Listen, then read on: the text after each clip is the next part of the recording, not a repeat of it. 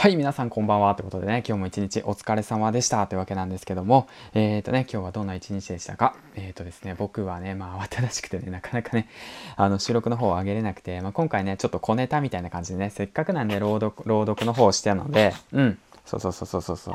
朗読の方をしたので、そちらの方を収録して、ね、せっかくね、20テイクしたんで、あの、そのね、面白かったのもね、一緒にあげちゃえと思ってね、まああげました。はい。ということでね。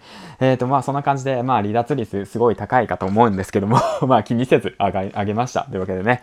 うん。ね、まあだからまあその辺も踏まえて、まあね、やっぱり楽しくね、配信するのが一番かなと思ってるんで、うん。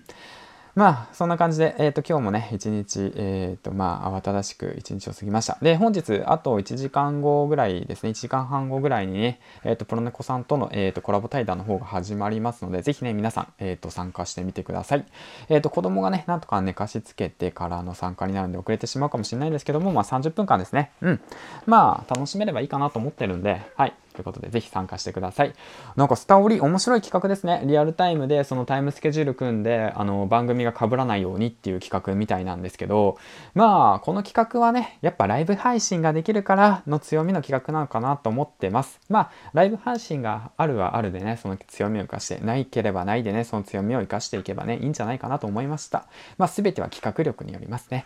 はい、ということでね、最後までご視聴ありがとうございました。ということでね、えー、っと、まあ、今回なんですけども、えっ、ー、とね、明日、あの、まとめてね、えっ、ー、と、企画の方の紹介の方をね、あの、していきたいなと思います。すいません、今日はちょっとバタバタしていて。